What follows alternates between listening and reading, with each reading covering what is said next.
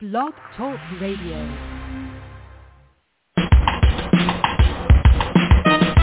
Let's get lost in a better place. Pick up a bird, travel through time and space. So much to learn, so much to see. A chance to escape reality. Your mind and your heart. Gain new knowledge, a fresh new start. Network will bring you there. So let's talk about it. And.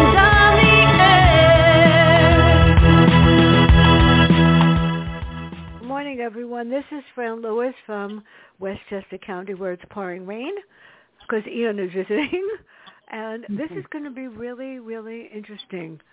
From language acquisition to learning to read to becoming a proficient reader to developing a lifelong love affair with my favorite subject, reading, with a printed word, we're going to talk about it all.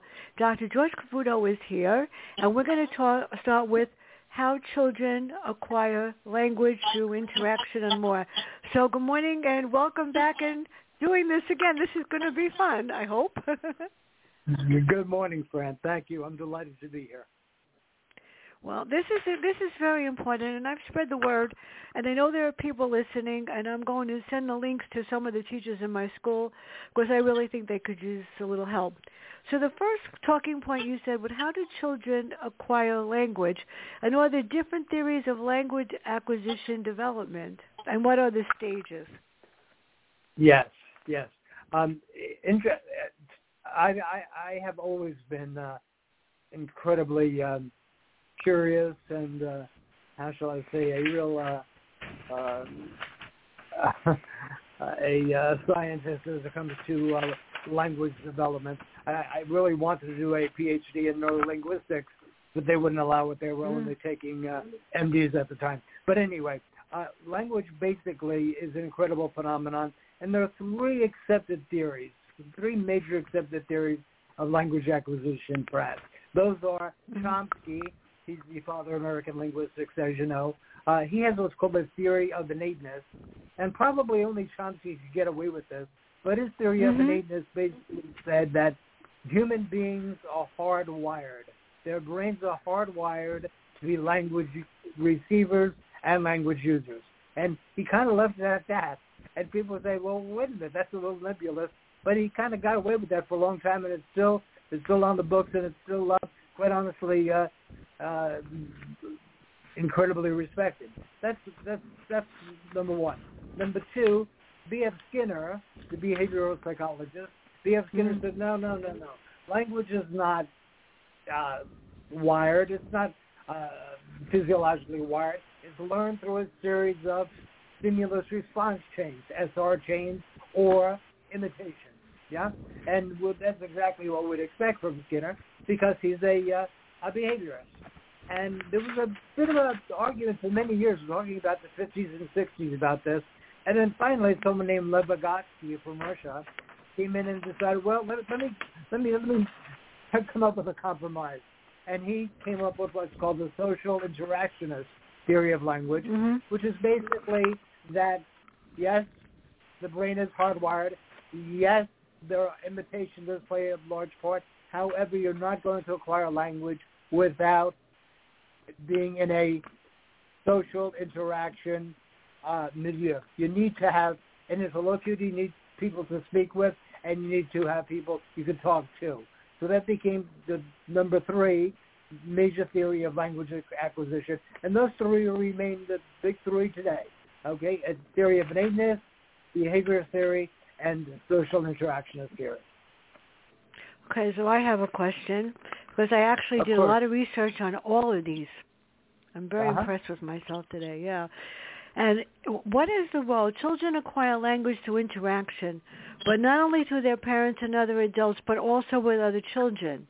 So as normal Correct. children who grow up in a normal household surrounded by co- conversation, will they acquire the language that is being used around them, and will they develop the correct language skills? Because I know that I've said it and I'm glad my niece listens to me. My niece is three and a half. She's going on 27 for real. Uh-huh. And Uh-huh. I I try to explain to to Faith that don't talk to her like she's two. Talk to her like you would talk to anybody else. And that's Mhm. probably why she's learned. So how do how do children besides the three theories who else do they learn from? It also says language development starts with sounds, gestures, then words and sentences. So we're going to get to that afterwards too. You can support language development by talking a lot with your child and responding when the child communicates. But my thing is how many parents actually answer them? You know, the, good point, Brent. And to be honest with you, uh, the the research is very clear uh, in this regard, and there's, Mhm. there's a lot of research in language acquisition, language development. But uh, some parents just intuitively know how to do it. When I say how to do it, basically what I'm saying, what I'm suggesting is certain parents that intuitively realize that not only do they have to give the cha- the youngster an opportunity to speak, ba- basically by eliciting language, but then when the child does Mm. speak, if the child happens to say a sentence grammatically incorrect in a grammat- grammatically Mhm. incorrect fashion, or if he if he uh, past tenses a word uh, because he's overgeneralizing the the past tense rule at age two or three, uh, the parent knows not to say no no no no no we don't say that we don't say go Mhm. we say when and the, the basically. Uh, and I know you know this, so this is basically for anyone in the audience who doesn't have a background in language acquisition. But that's that's that's, called modeling, modeling as opposed to correcting. Mhm. And modeling is so critically, critically important. Language. This is a phrase I love, and I believe it's Chomsky's. Language is learned as a series of approximations. Huh? Language is learned as a series of approximations. Oh, I, I Mhm. just wish and wish that reading specialists would understand that when they listen to children read aloud. aloud. But we'll get to that in another session. Yeah, I know. I I that that I'm glad you brought that up because I've been listening to different people that I pass by on the lady in the bakery and her daughter and the teacher reads the book out loud. I go, That's very nice. Mhm. Now what else does Mhm. she do? And the, the Mhm. teacher she's very poor. She should not be teaching anything except maybe, you know, in a in a, in a reform school. Um Mm-hmm. she doesn't ask questions. She doesn't stop in the middle of a paragraph or middle of a page and say, what do you think, or ask any thinking questions. She just reads it, and then she says, this is the assignment you have to do to write an essay about it. If Yeah. the children don't comprehend, they, I just, I had to help last year with Johnny Tremain, and I had to help her with something else. And I said to her, Mhm. I can help you to explain the assignment, but I can't do it for you because I don't know exactly what the teacher wants. And besides, it's not going to help if I write it. I mean, you might get an Mhm. A, but the teacher's going to. The mo- most of the parents in that class do the homework for the kids Yeah. because yeah. they're so grade conscious. The, uh, these teachers really don't get it. If you're reading something aloud, then you have to number one expression, expressive. You have to ask them what they think, what about the characters. Just get them interacting in it, and they don't. So that that Yeah. that that's that's another thing. So the next Yeah. question is, considering I, I butt into my niece all the time. It's fun. Um, parents of little kids, they need to. What are some of the things that parents and caregivers can do to facilitate a child's language development? Now, I have a list of what I found. I did research on everything, and Mhm, hopefully sure. the research I did. You had I sat there for hours in the middle of the night saying, "Okay, I'm going to take the talking points and figure this out." Well, there's word games, there's riddles, there's Mhm. rhymes, there's homonyms, storytelling, uh, songs, Mhm. tongue twisters. Um, my, my question is this: They have all of this, and then the child goes to pre-K, and they're just learning how to how to stare at the letters, and they're making sounds and the sound system. But I said it to my to the, my first grade teacher. I said, "Are your children learning how to read words?" or Mhm. they're just doing this Wilson program and sounds getting nowhere. So which which is it? What should parents do in order to get children into reading besides saying sound out the word, which is not the answer. Not not to me no, anyway. well, that, no, of course not. And that that list that you gave initially of uh, things that are uh, uh, efficacious, uh, very effective in, Yeah. in uh, helping children acquire language is a very good list. Uh, They say those are all. I'm going to use a, a, a, cute uh, phrase that we use a lot in education: eco- ecologically valid. In other words, when you're Mhm. asking kids to, when you read poetry to children, when you play word games, when you, these are all ecologically valid, meaning these are things that that are done in real life. We're not making up, but we're not we're not we're not having children do things like, if I may, I'm sorry, Wilson people, but we're not having children tap out words. I, you show me any uh, proficient reader who's tapping with his finger. It's ridiculous. It's the most ecologically invalid program out there, and really, unfortunately, Wilson people, I'm sorry, but unfortunately, you know as well as I do that Wilson has become the uh, the the program for learning disabled Mhm. children, and exactly the kids who don't need to be tapping out words. In fact, no one needs to be tapping out words. It's ecologically invalid. So getting back to your question before I go on a rampage about the Wilson program and the absolute, I'd be glad to debate anyone about this. Uh, by the way, I have to quickly mention, I had a teacher in my reading center um, several years ago who uh, she was well on her way to doing her PhD, and she was help doing the evaluations with me. And she came in one day looking a little bit ill, and I said, "What's the matter?" She goes, "George, I, I, I'm a little upset. I'm having, I'm, I'm being observed tomorrow." I said, "Marianne, you've been Mm. in the district 25 years. You're a reading specialist and a special ed uh, specialist. You're certified in both. You could do this with your eyes closed." She goes, "No, we're we're doing this. They they brought in this Wilson program." And George, it's so hard. I'm not sure about when you tap, when you don't tap. And this is a person who is reading on almost a doctoral level who's having difficulty. In, in my estimation, th- th- this if, if there's if there's not a better litmus test for the ridiculousness of a program, it's if a if an incredibly uh, proficient reader is having difficulty with it. Come on, are we giving this to five, six, seven, eight, nine-year-old children who who are, who are struggling? It just doesn't make sense. Okay, that's my rampage, Bill Wilson. Getting back to your point, uh, the the the way that parents can facilitate language, uh, again, just talking to children, uh, giving them an opportunity to respond, rewarding approximation. Um, Mhm. Also, how can we, we, we're not forgetting, we're both mentioning, the reading different things to children and letting them uh, play with word, words and word sounds. Uh, a little bit later, or perhaps in our next session, we're going to talk about the uh, the five pillars of the National Reading Council, and one of them is phonemic awareness.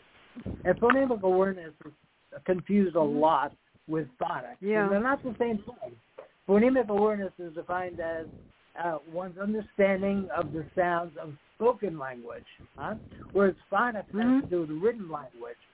Phonemic awareness is divided Mhm. into two parts: um, uh, phonic integration, b at, all right, or b Mhm. at. Both those involve phonic integration. I have no problem with that. Other than I'd much prefer b at because it's less on short-term memory, okay, than b at. Uh, it's not a problem, but if you do b uh t t uh, Yeah, uh, yeah. that's a little bit difficult. You that puts a little bit of a load on short-term memory. Okay. Now, if you do but, ut, er, but, it's, a, it's far easier. So when it comes to phonemic awareness, in my opinion, uh, not a problem, but do it with larger chunks. They're called clusters. They're called linguistic clusters. Much easier than individual sounds. Now, the second part is called phonemic segmentation. Friend, phonemic segmentation, I, I mm-hmm. can understand why all of these experts that we have throughout this country are not rising up against this. Phonemic segmentation is so incredibly ecologically invalid. It involves giving children a word and having them systematically take the word apart by its constituent sounds. So for they they give them the word butter or you give them the word best and they have to say bu uh t Mhm. it's ridiculous. And, and oftentimes they can't do it. And if they can't do it on a phonemic awareness or phonemic segmentation test, we say, wait a minute, here's a problem with phonemic segmentation. Instead of saying that, we should say, that's a ridiculously difficult thing for any human being to do. Okay? So anyway, in, in short, um, I think I, I love parents reading all kinds of different things to children. Reading aloud to children is probably the single best thing Mhm. that parents could do to get children off to a good start. So says Jim Trelease, who wrote the, the, the Read Aloud Handbook. As you know, that was on the New York Times bestseller for, for five years. And uh, uh, reading aloud to children, wonderful. And when you're reading, the trouble with a kitten is that eventually it becomes a cat. You are, you are, and here are thing one and here are thing two. What do you think they're going to do? Okay, it's a little nonsense, but but look what's happening. They're developing an ear for language. The gay little a what begins with a and Mm-hmm. is alligator a a a. Okay, uh, there was uh, uh, all, all of these all of these things that we read to children that are fun, that are enjoyable, that are engaging, that are ecologically valid. Reading real novels, reading real Mhm. short stories to children, incredibly effective way. And as you quite correctly said, and then discussing them with them. If you just read them aloud to children and say, okay, here, go do these worksheets. No, no, no, I'm sorry. In my opinion, that that's not a very effective teaching. No, I I agree with you. I tell you know something. I taught every grade. I love sixth grade, and then I was put on first grade, and I go, holy God, why me? Seriously, Yeah. I was put Yeah. on first grade the first day of school. Know nothing about it, and had to figure it out for myself. They were doing Bank Street, which is better than Wilson, to be honest. Mm-hmm. Um, Mm-hmm. but what I learned is, and of course, if you don't tell the principal what you're doing, it's better. Seriously. Right. I adapted Right. the program to be what I wanted it to be. In other words, Mhm. these teachers don't understand. If Wilson doesn't work, then you've got to find something that does. You've got to Mhm. adapt it. You've got to figure out a way to get through to every child in your class, and they don't. Well, I listen to them saying, well, I have too many kids, blah, blah, blah. I don't know. The principal said you have to do this. Th- th- I've used people that use Wilson, and I tell them, you're batting up a dead tree. You're not going to get anywhere. And Mhm. sounding out every letter of every word, you're right, doesn't give you a word. And I think the the cutest thing I saw the other day was on Facebook when my little four-year-old niece was reading reading a book to her dolls and explaining this explaining the book to her the dolls, and she actually understood how to read it. And I'm sitting to see, well, this is what happens when parents read, and she goes to a good pre-K. I often wonder what the pre-Ks are teaching. I know I know that some of them are just teaching letters and how to recognize the sounds and whatever. I don't think Mhm. they're getting into real words. And I think Yeah. that, that that that's part of the problem also. Um I guess I was lucky. Uh, Um Bank Street worked, but when Bank Street didn't work, I found something else. And if the Lippincott didn't work and whatever didn't work, I invented the Fran Lewis did it her own way reading system, especially when Right. the kids were 12 years old and couldn't read a word Right. Which comes to the next talking point, um, which is what is the difference between expressive language receptive, which comes first, and which is more important to become a proficient reader? Ah, And okay. I have good, that in good. front of me. Yeah, I, I, I- it's a good question, and I think I think it's a very important differentiation, friend. And it's really uh, simple to make, and Mhm. it's something that uh, all people uh, uh, and, and Mhm. teachers uh, most definitely should understand. And that's simply there are four four language arts, and the four language arts Mhm. are reading, writing, listening, and speaking. Okay. Now let me Mhm. just put them together a little bit differently. Reading and listening, writing and speaking. The first two are referred to as reading and listening are referred to as receptive language arts because when you're reading Mhm. and you're listening, you're receiving that information. Yeah. Whereas uh, speaking and writing, you're delivering it. Yeah. So, so those are called Mhm. expressive language. So of the two, of, I'm sorry, let's call it expressive language arts. So of the two, the one that's of the two, receptive or expressive language, the one that's really more important in terms of reading comprehension is receptive vocabulary, your Mhm. receptive language. Because as you're reading, you are basically doing two things, same well doing several things, but two of the most important constituents of, of the process are you are you are decoding the author's words and simultaneously processing meaning. Okay?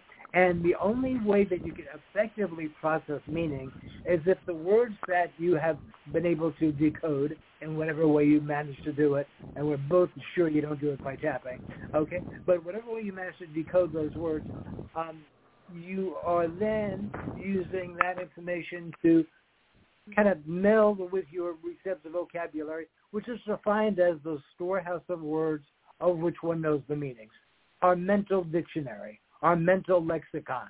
Our mental lexicon are those words mm-hmm. of which we know the meanings. Now, the greater one's re- mental lexicon, or um, synonymously, the, the, the greater one's uh, receptive vocabulary, the better able one's able to process the printed word. Because if you know what the word um, uh, cemetery means, if you know what the word uh, mm-hmm. um, detrimental means. When you're processing it, you, if you can decode it, well, that's wonderful. But if you have no idea what it means, well, then you, if you can get it from the context, that perhaps you're you're not able to do that. So the the long-winded answer to your question, I apologize for that, Fran. But the one, the, the the language that's more important in reading is receptive. Receptive language is critically mm-hmm. important. And I am by no means saying that uh, expressive language is important as well. It's wonderful for them both to be developed. But clearly, we, you know as well as I do, you have children, mm-hmm. uh, uh, babies learn their receptive language first. They're, they're able to mm-hmm. understand us far sooner than they're able to express themselves. Yeah? And uh, in those stages, by the way, those stages that I didn't answer that question before I should have, but basically, babies start out with language acquisition by by doing what's called undifferentiated babbling. They they make, make all kinds of sounds. It sounds, in, fact, uh, you, you can't even differentiate them because you have no clue what they are. Then they move to consonant vowel babbling. Ba ba that that's why da da. Awesome. Mm-hmm. And mama come uh, uh, first. I'm I'm told that da da may come first because um, uh, physiologically that the da is an easier sound to make them than a m. That's told to me by my speech pathologist, mm-hmm. who knows far more about articulation than I do. Uh, but then after after the uh, the um, uh, consonant vowel babbling, then you have holophrastic speech. That's when they learn basically to say different words, single words, single word utterances, and then you have telegraphic speech. Okay, Johnny, Johnny, Johnny wants Johnny wants ice cream. Johnny, hey, hey, almost as if he's saying by the word. Yeah, telegraphic speech, and then following that you get to uh, uh, constant uh, uh, subject, verb, object sentences, and following that you have complex sentences. That's basically the five or six stages of language acquisition that most children should in fact move through. The the interesting thing is they do move through those stages idiosyncratically. Some children are two and they're still not engaged in, in uh, consonant vowel babbling. Some children are three and they're still not engaged in any kind of single word utterances.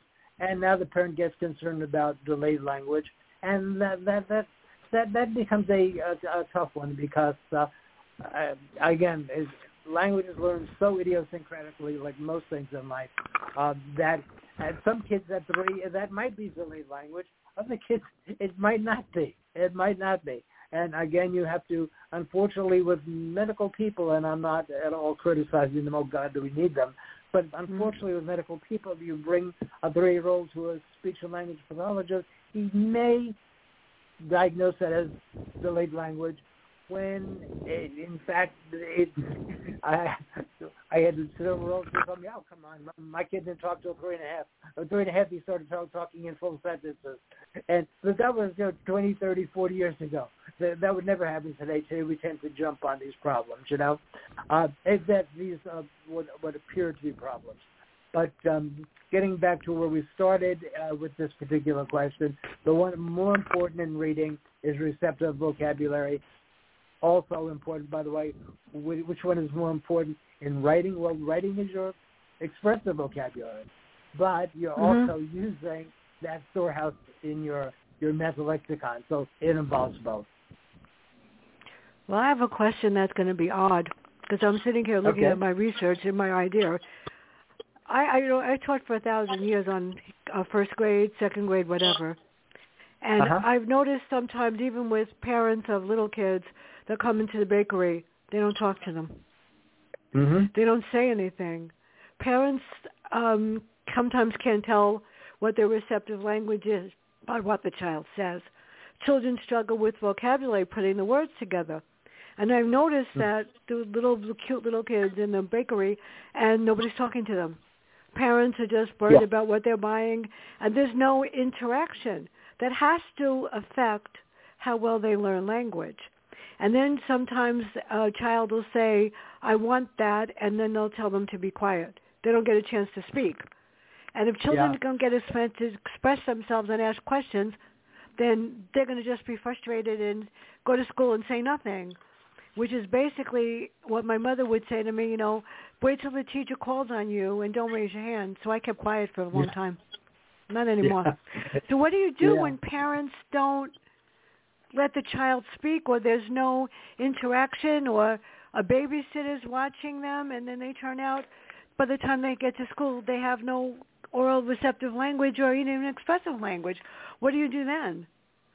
Yeah, it's it's a it's a very good question, and uh, unfortunately, it's not a an easy solution. However, to give you at Mm. least a response, uh, there is no doubt about it that the the parents should parents we parents should uh, do all we can to not Mhm. only speak to our children, encourage them to speak, reward approximations, not criticize, perhaps show them the correct way, not perhaps, but definitely through modeling. Uh, hey, he ran Mhm. to the store. Really, honey, went to the store?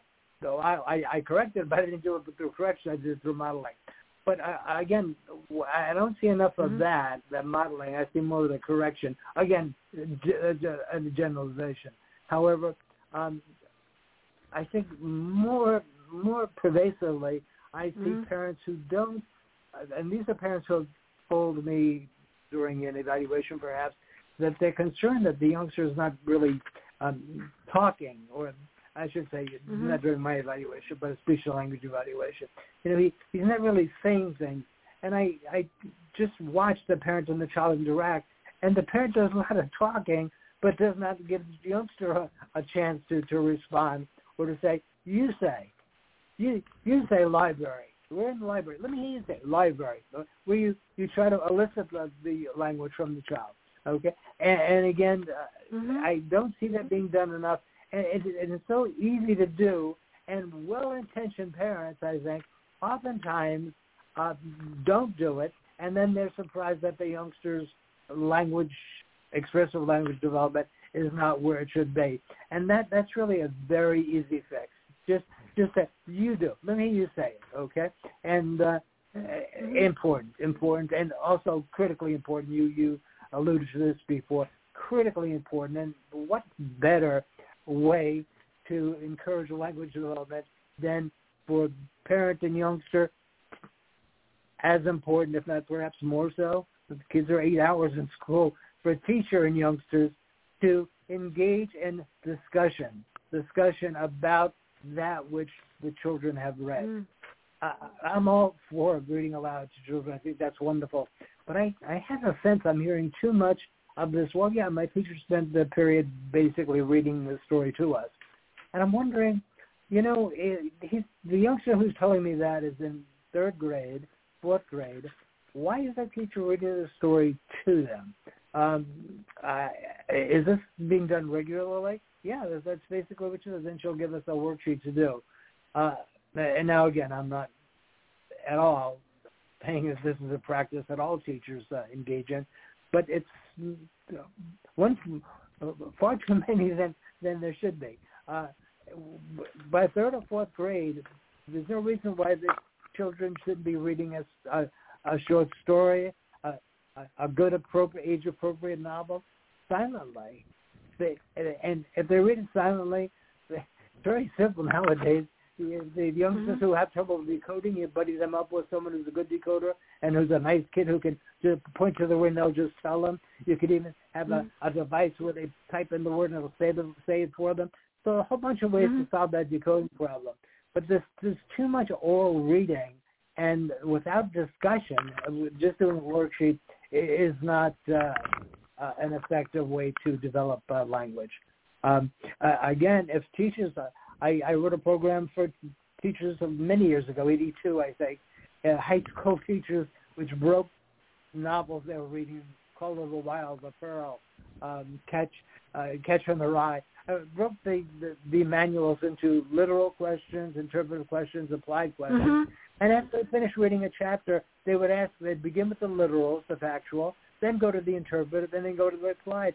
And the teachers, oh, they were they were lovely to me. I was a reading uh, consultant, a reading specialist in the school, and they were thrilled with this manual. And I, I kept looking at them like, I, I, I of course, I, I was uh, very happy that they were appreciative. But they, I, I, I realized that, and so did the head of the English department.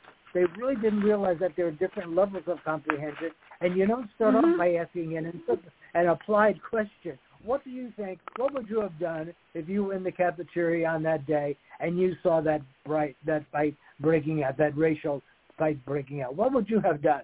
Now, again, you haven't even ascertained number one if they know what happened, if they know it took place in the cafeteria. You haven't even ascertained whether you know what was said or not said that started the fight, and so you jumped right to the applied level. Long story short, Fran, I, I wrote these manuals, the teachers used them, and then the head of the English department mm-hmm. had me observe the teachers to see if they were in fact using what we what came to be known years later as differentiated questioning. Yeah.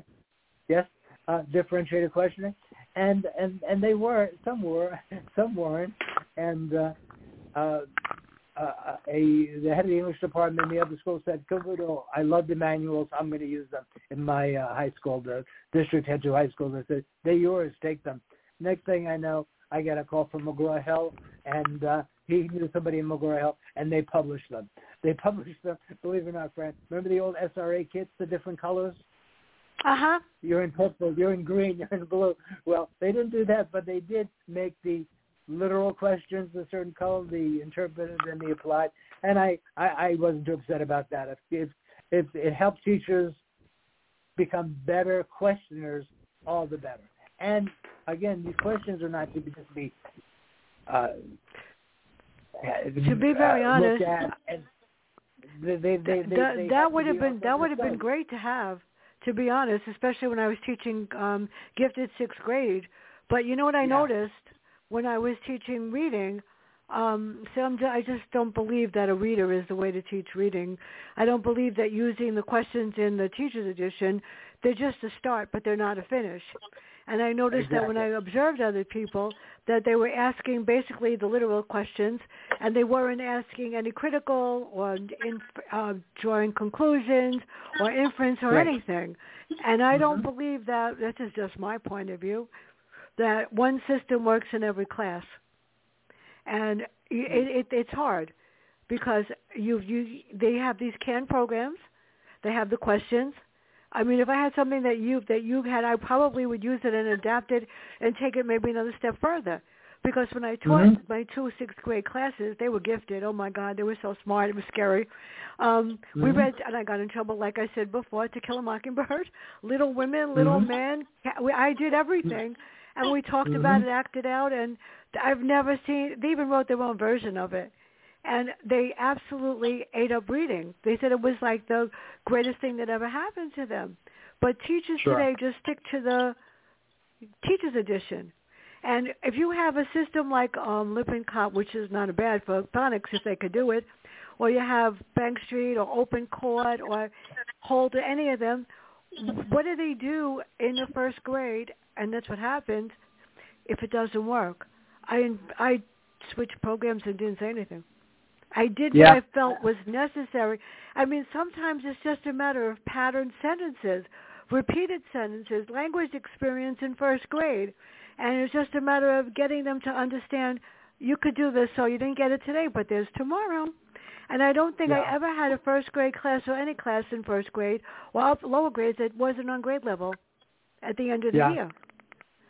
You Do know, you remember? Um, I'm sorry. Yeah, the, they, they, there was the Macarola came up with the transitional program for grade one. That was brilliant. No, they haven't done anything. Which leads me to the next question on my paper here. Mm-hmm. This is a tough one. What is the difference between language acquisition and articulation problems? And does hearing a child with an uncorrected hearing problem cause them to have problem with expressive or receptive language or both? Uh, yeah, you're right. That is a tough one. And that, this is one that uh, uh, I'm going to give you my best answer with a uh, an a priori okay. uh, disclaimer. And the a disclaimer is my PhD is in, in reading slash psycholinguistics. I'm not a speech and language therapist, but uh, I, I do know a, a reasonable amount about uh, that what you asked, so I'll answer it and then defer for part of it. All right. In, in terms of the the difference between language uh, language difficulty and articulation difficulty, that's easy to explain. Mm. the language difficulty uh, is the youngster is having problems in either expressive or receptive mm-hmm. language. Um, and you, there are many tests, even, even a simple test of uh, uh, verbal opposites. You say a word, yes, the youngster to give you the opposite. Okay, and that's a, a, a decent one. The Peabody picture vocabulary test. You say a word, telescope. Got to look at four pictures, point to the correct picture. That's a pretty, probably the most widely used test of uh, receptive vocabulary. Uh, I'm a, I'm a, uh, a proponent of the Peabody because I, I gave the Peabody to um, mm. fourth grade, fifth grade youngsters. Uh, and also gave it to high school kids, believe it or not, but because it goes up in terms of level of difficulty. But the beauty of the uh, Peabody Picture Vocabulary Test is it's print free. So you can actually test a youngster who you've already figured out he has a severe decoding problem. So if he has a severe mm. decoding problem, of course, if they give him a vocabulary test where he has to read the word and then pick its synonym, right, or pick mm-hmm. its uh, definition, he's going to do poorly. Whereas with the Peabody, it's it's print free. So um, that that that's a very good test of receptive uh, language. So the, that that again, and also probably the most psychologically valid way to assess expressive and receptive language is through naturalistic assessment naturalistic classroom-based assessment where the teachers on a regular basis listening to how the kids uh, express their their answers to questions if, if they're asking them, mm-hmm. and uh, to see how they're processing them. That's the receptive part. So uh, that's a naturalistic uh, assessment. In terms of articulation, that's different. Articulation is mm-hmm. very much physiological, and this is where I have to defer a little bit, or give my my uh, my my dearest friend, who's a wonderful speech and language pathologist uh, for 40 years and is still doing it his own uh, private practice. Uh, uh, but the articulators we have, we have the tongue, we have the lips, we have the upper palate, we have the lower palate, we have the teeth, we have the uh, the the uh, uh, larynx, uh, we have the vocal cords. All of those things play a part in articulation.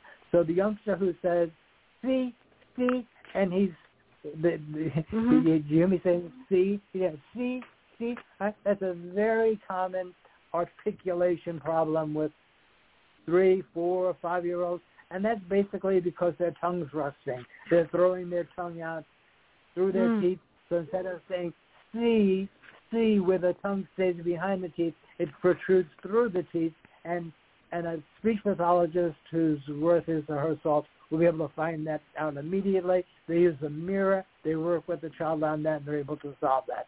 So there are many articulation problems. That's not the only one. There are lisps, lateral lisps, frontal lisps. That's that that's called a frontal lisp um, uh, due to tongue thrusting. But there are lateral lisps, frontal lisps, uh, uh, and uh, a nasal lisp. That when you stand, mm-hmm. when you stand, right? And and I'm not making fun, of, of course not, but I'm modeling it uh, for your listeners.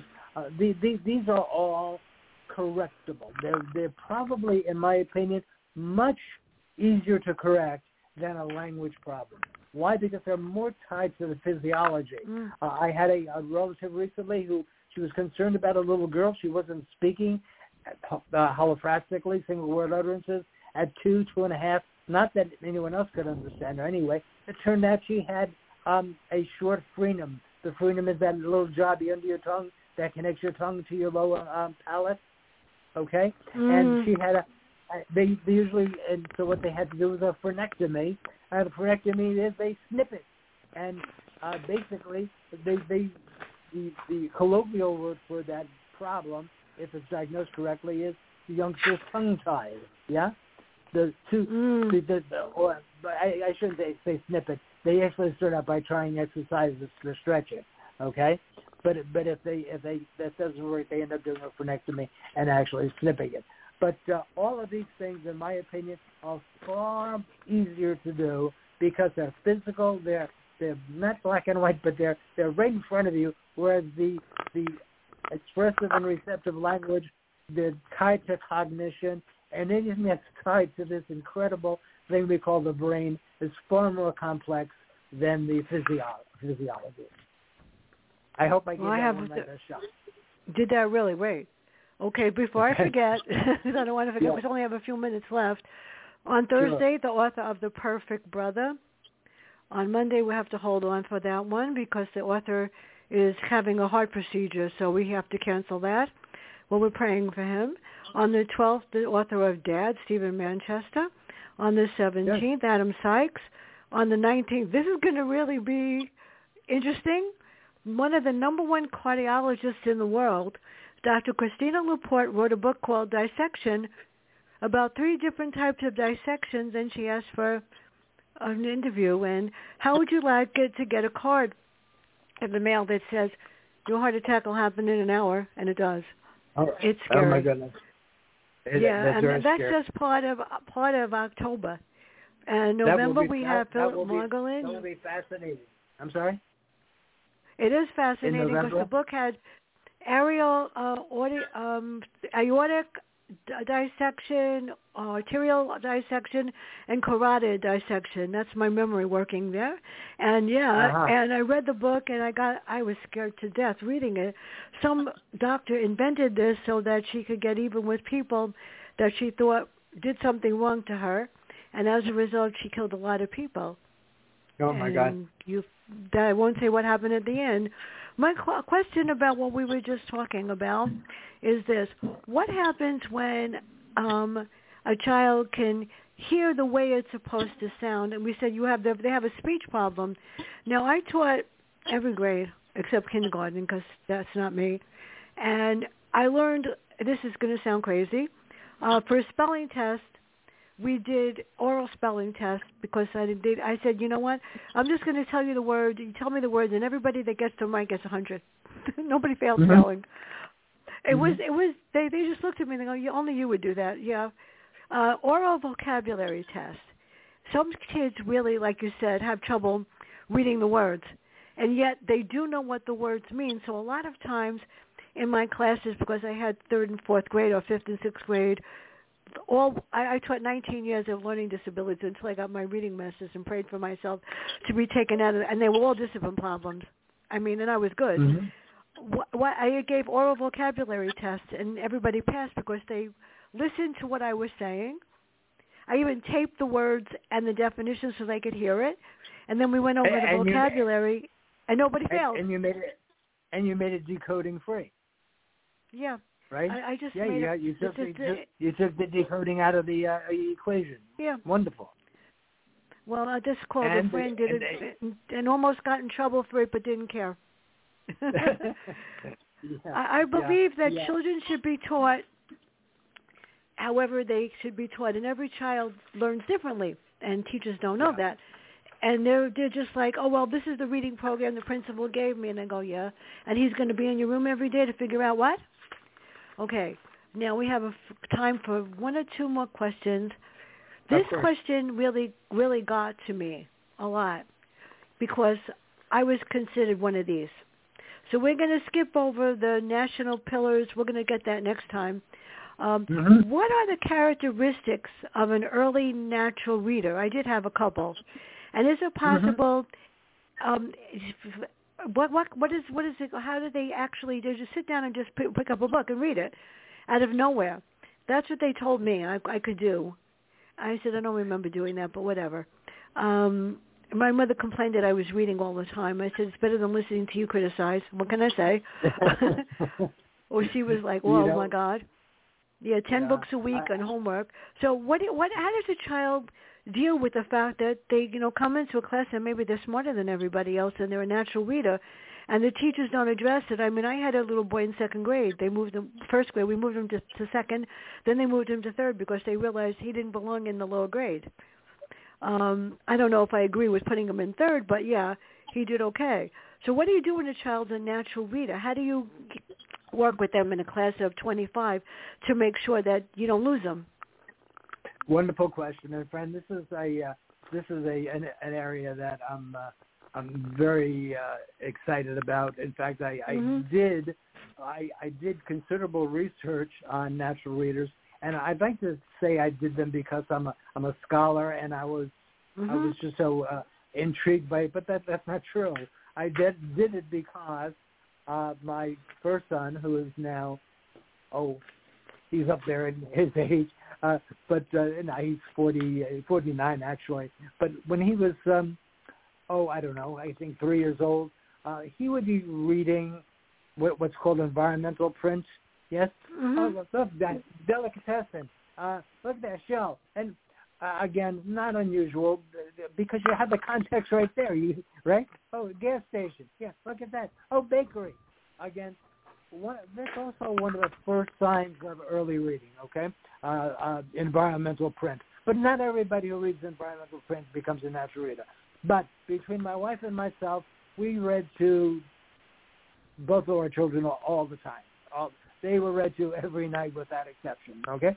And um, then what, what happened is I would notice he, let's talk about the oldest one first.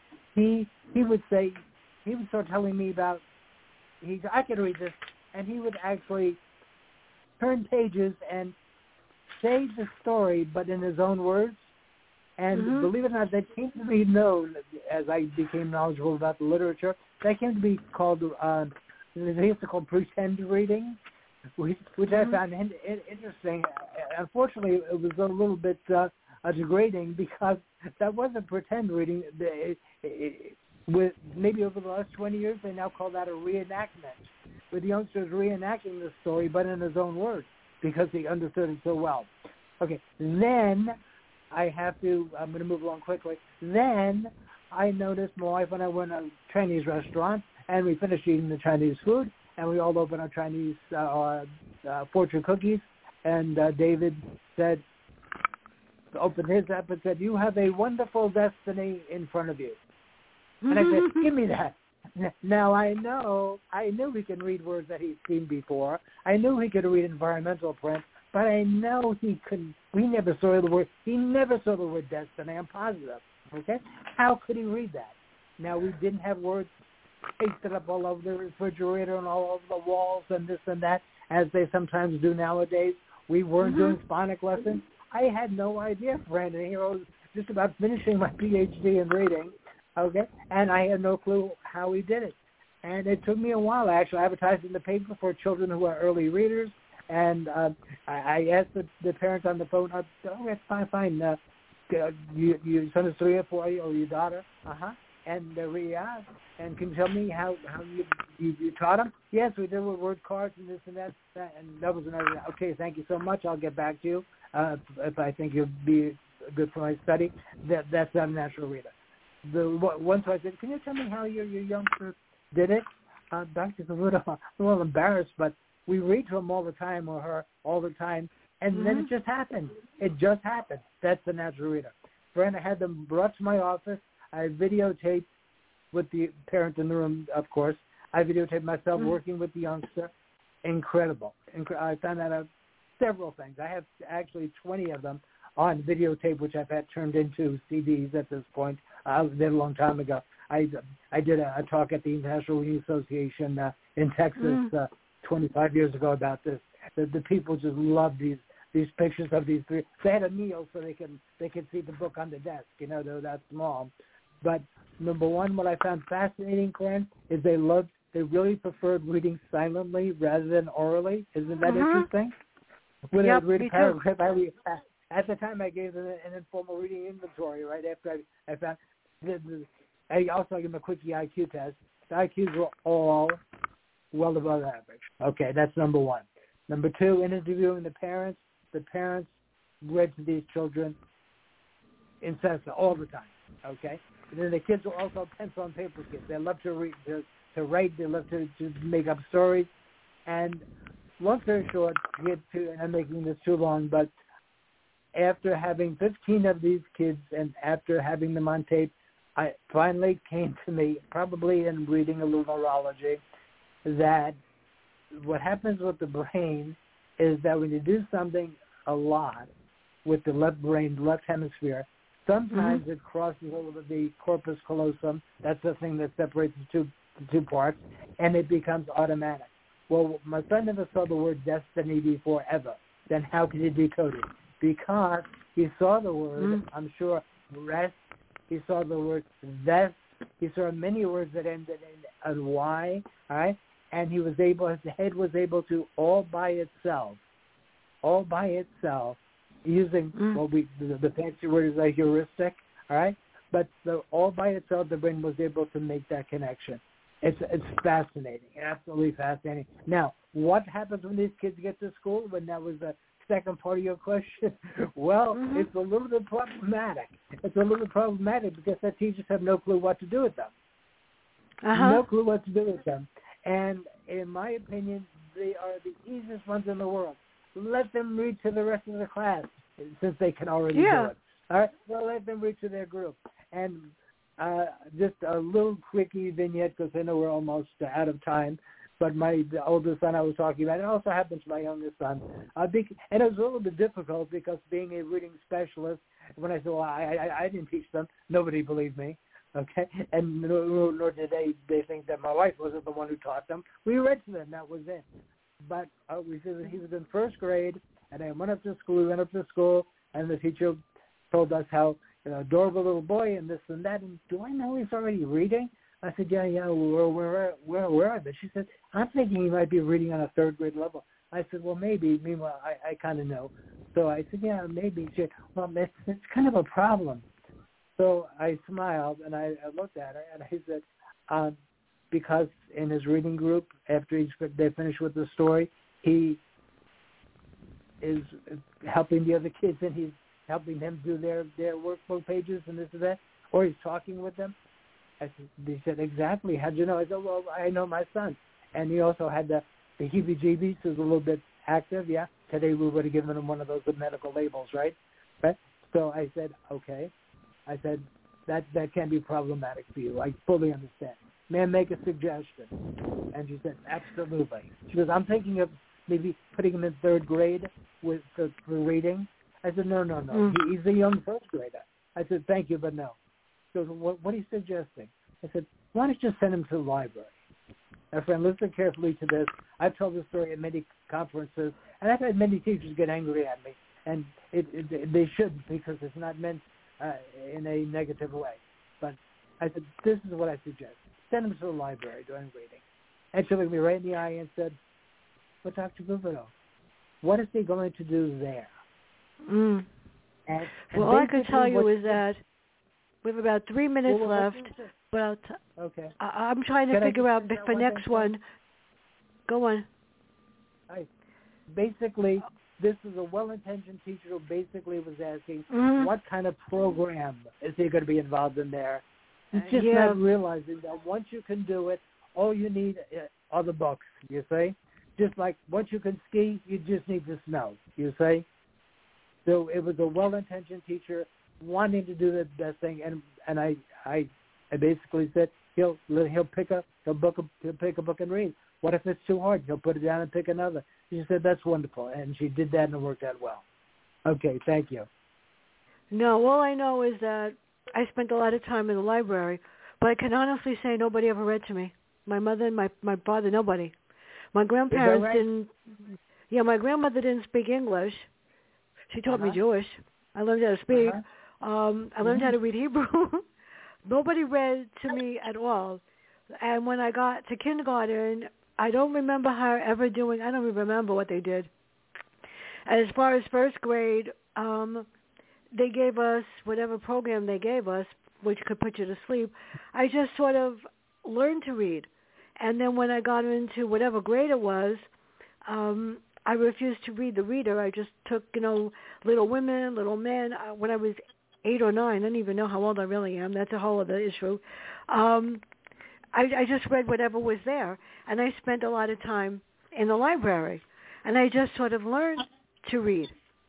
And well, you, you I, I don't know. I don't know. Reading reading groups sort of stigmatized kids back then, but we could talk about that next time. Reading groups sort of stigmatized. I mean, either in group one, two, or three, and depending on what teacher was in front of you, depended on whether you wanted to sit in that group or hide under a chair.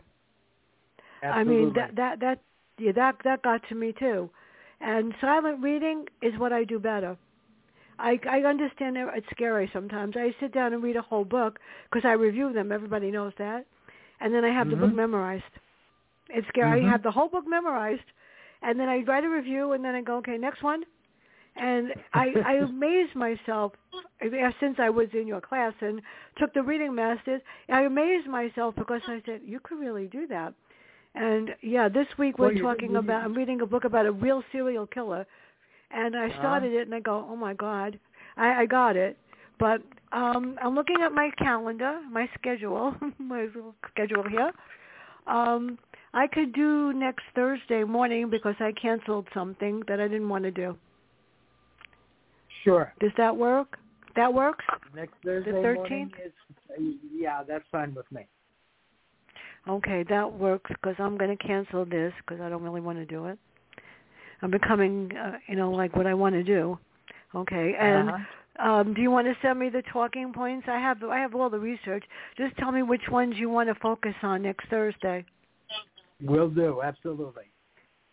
Okay, this has been very interesting, and I just emailed, texted my cousin, who's got two granddaughters. Kaya Lily is eight, and Kenzie, who's Mhm. a trip, she's six, and she says Kaya. Well, Kaya's very smart. She takes after her cousin me, and she reads like two books a night. Kid is great. Kenzie Yeah. reads, but not as much. And I don't, you know, I just said to them if they ever have a problem with reading, well, Kenzie wants, you know, I, w- I would help her over the phone or read with her. But you know what?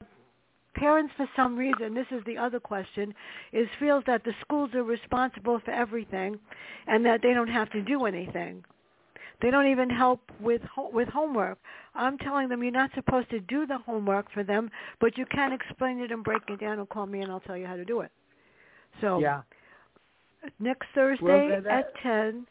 Good. Yeah, it's, I it's, already have it. I just put it on my calendar. That sounds wonderful. It's my schedule. Thank you so much. This has been enlightening, and it, actually, this has been the most fun I've had all day. And everybody, everybody, reading is valuable. It's important. It teaches you information, and I always tell my students who absolutely still believe this. Reading is power, and it gives you the chance to make the choices that you want when you get that job and when you want to be somebody. The more you know, the better off you are. So everybody read a book. Thank you, Dr. Kabuto. Everybody stay safe and bye. Thank you, Fran.